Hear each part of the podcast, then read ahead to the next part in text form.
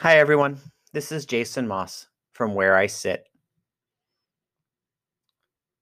As I prepared for our Passover Seder last month, I came across a powerful and thought provoking reading that was penned in March of 2020 that I wanted to share with everyone as we continue to get closer and closer to the end of all of the COVID restrictions we've been facing this past year or so.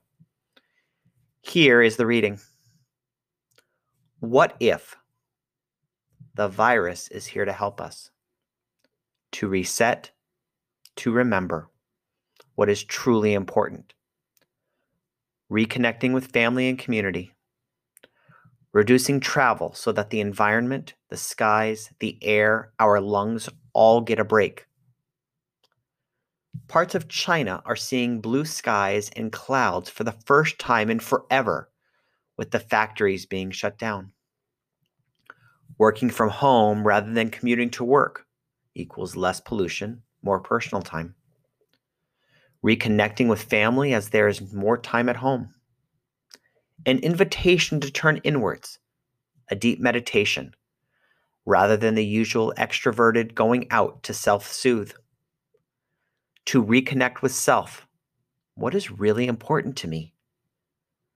a reset economically, the working poor, the lack of healthcare access for over 30 million in the United States, the need for paid sick leave.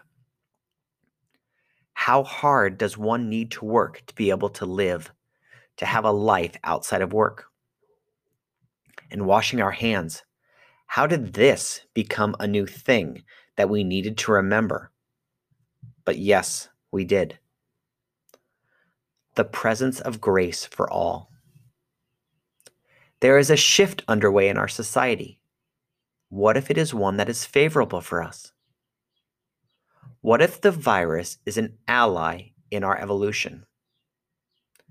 In our remembrance of what it means to be connected, humane, living a simpler life, to be less impactful, more kind to our environment an offering from my heart this morning, offered as another perspective, another way of relating to this virus, this unfolding, this evolution. It was a time for a change. We all knew that. And change has arrived. Now, I am fully aware that this piece does not even address the incredible loss COVID has caused as well as the emotional and mental upheaval we have experienced because of it. But I am sharing this today in light of the unimaginable rise in violence and mass shootings we have seen recently. Sadly, this is one of the byproducts of what has happened as more and more restrictions have been lifted.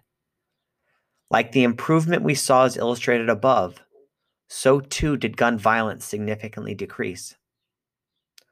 According to a recent CNN news article, there have been a total of at least 50 mass shootings.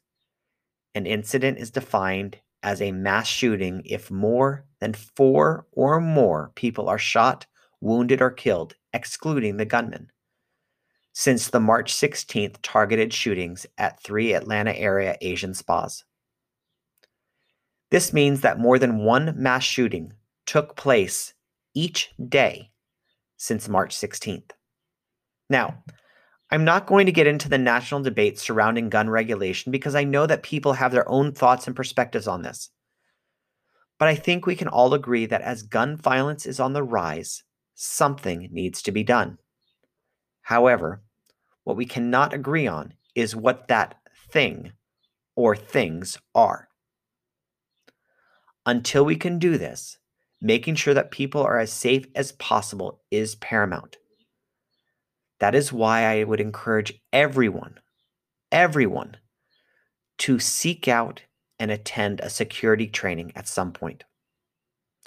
I cannot emphasize enough how imperative it is that we all get as much security training as possible. Do it now. You owe it to yourself. This is Jason Moss from Where I Sit.